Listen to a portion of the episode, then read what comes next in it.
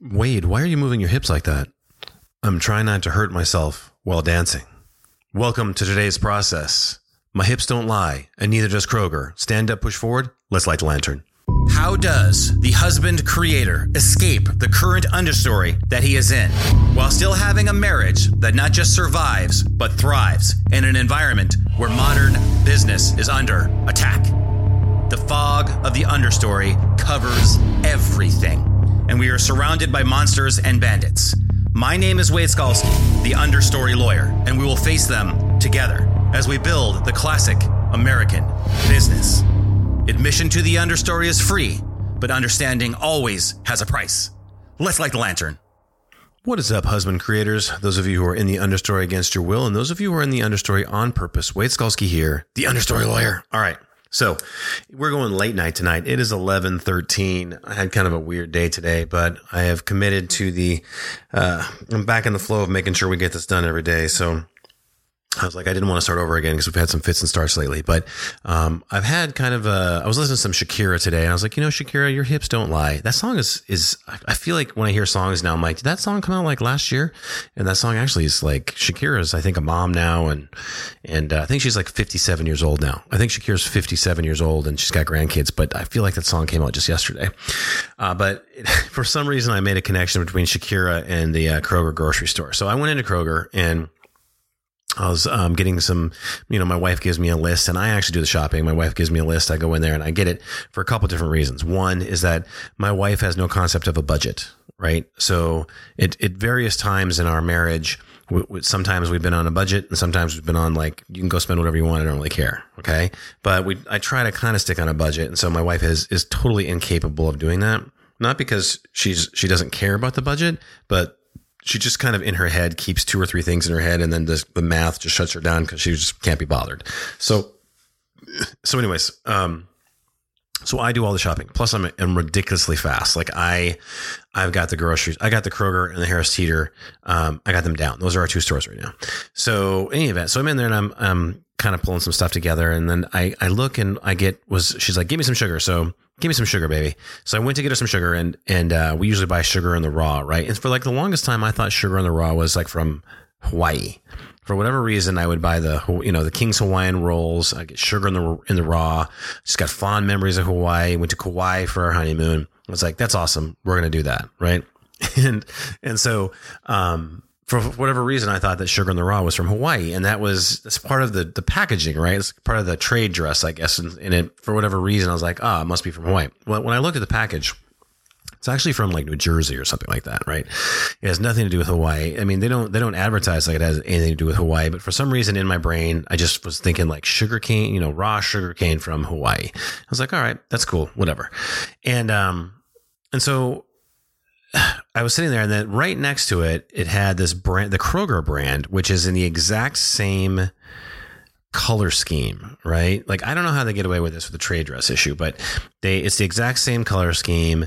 It it they don't use the same name, obviously, but they just everything is as similar as it can possibly be without actually saying sugar in the raw, and and I find that I found that really interesting. I had a you know, and it's the same thing.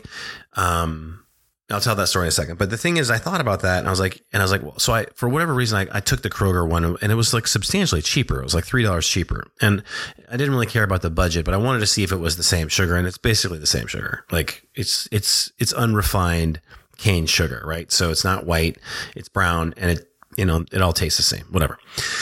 And I'm thinking about the, I'm thinking about the interaction that Sugar in the Raw must must have must have had with that. They're like, okay, so we have to do this distribution deal with Kroger, and I, you know, so we're we're going to cut them a deal right away because Kroger has leverage or whatever the company Kroger and Harris Teeter are the same. So whatever. It's like they this this this distribution chain has leverage. So we're going to have to cut them a deal from what we would normally sell. So we're taking a loss there.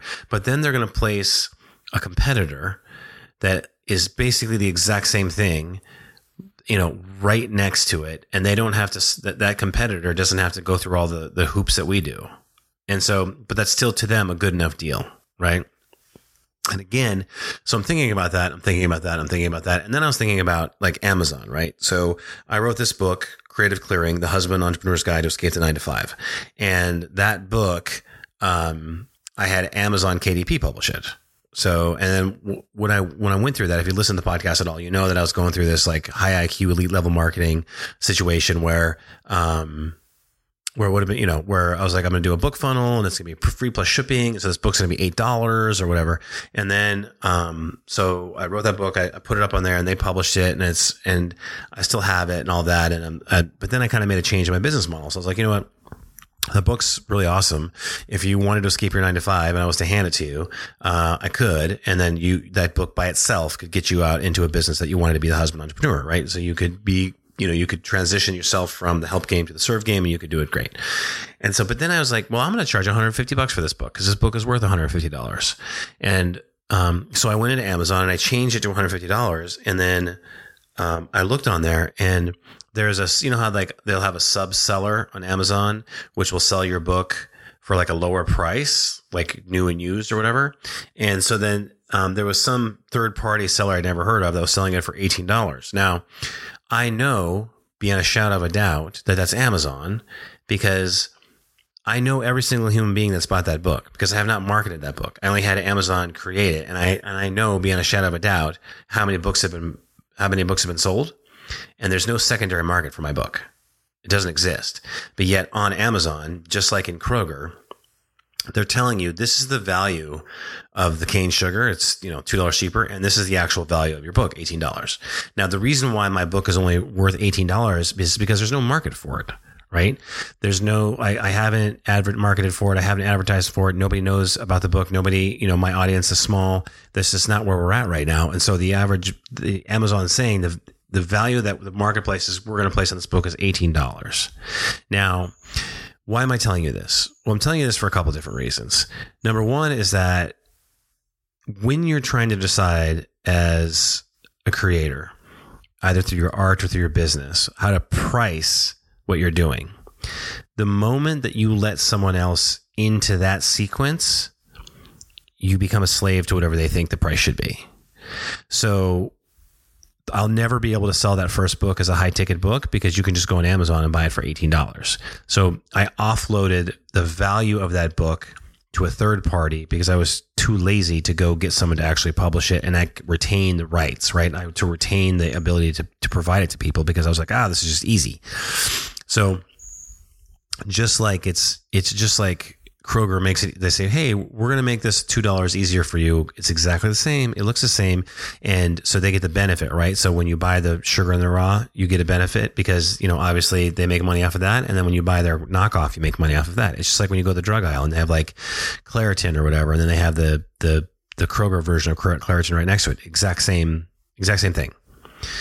So the lesson is this is why you must make your own place instead of instead of trying to find it, right?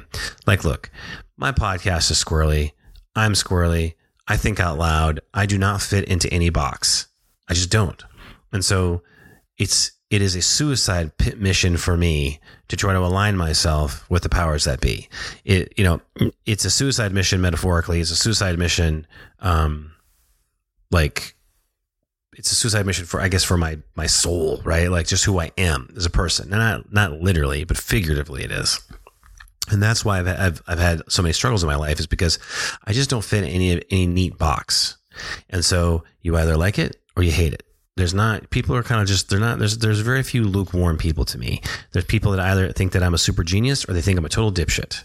There's there's no in between. Okay, and that's just people are hot or cold with me. That's just how I am right? Especially my wife. Some days she thinks I'm the best. Some days she's like, I want to murder you in your sleep. I get it. Hot and cold. When you are trying to figure out for making your own place, so understand is that the farther away that you get from your client on the spectrum of client and user, the, the you do a disservice to yourself. And so I definitely made a mistake in involving Amazon with regards into my book. But the cool thing about it is, is that my book was written for a world that's not going to exist in five years. So the lessons that are in there, so things like the divine interruption, the things like floating time block, those things will still work for whatever it is you're trying to accomplish. But the actual idea of having to escape from a nine to five in, in to go, that world's not going to exist. A nine to five world is not going to exist in five years from now. And so writing a book writing a book to be able to do that the book is going to be obsolete although so the tactics are not. So i just need to like figure out a way like all right we're going to repackage this we're going to we're going to you know keep moving forward keep learning or whatever. But it's extremely important that you understand going forward is that you must make your own place. If you're going to build a classic american business you must make your own platform. You must make your own business and you must make sure that you retain as much control as humanly possible and the technology exists for you to be able to do that I very easily just could have, I know exactly the printer that I'm going to have print my next book. Okay. I know who it is. I know who the printer is going to be. I already know who the printer is. Is going to be printing the Understory Ranger Dispatch. That's fine. Okay. And the cool thing is, is that just remember though, is that don't worry about not doing the right thing. Don't worry about not having people like what you're doing, right? You do you. And if you're repelling people and you're attracting other people, then you're doing something right. Okay. It's when you try to, it's when you try to, it's when you try to cater. And then what happens is, is then from there, you basically, you get, you know, it's just like Kroger makes the knockoff version and, um, Amazon makes a knockoff version as well. It's, it's you get commoditized and, and com- being able to be commoditized going forward is death. Like could be literally. If everything goes to zombie apocalypse, if people can commoditize you, then you're in trouble. So what I want you to do is take out your Ranger Field Journal. If you don't have a Ranger Field Journal, take out a regular journal. If you don't have a regular journal, go get one. You're going to need one from time to time. But for right now, take out your Unicorn Trapper Keeper from the fifth grade. What I want you to write down simply is this, is that am I willing to take the steps to not be commoditized and let other people determine my value? And just remember, there is no end if it's in the path of understanding.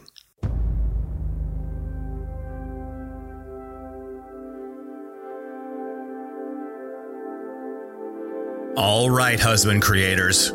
I know you want to escape the current understory that you're trapped in. I get it. I've been there. But in order to do that, you have to have a creative clearing, a place to stand, a place to make decisions in confidence and clarity.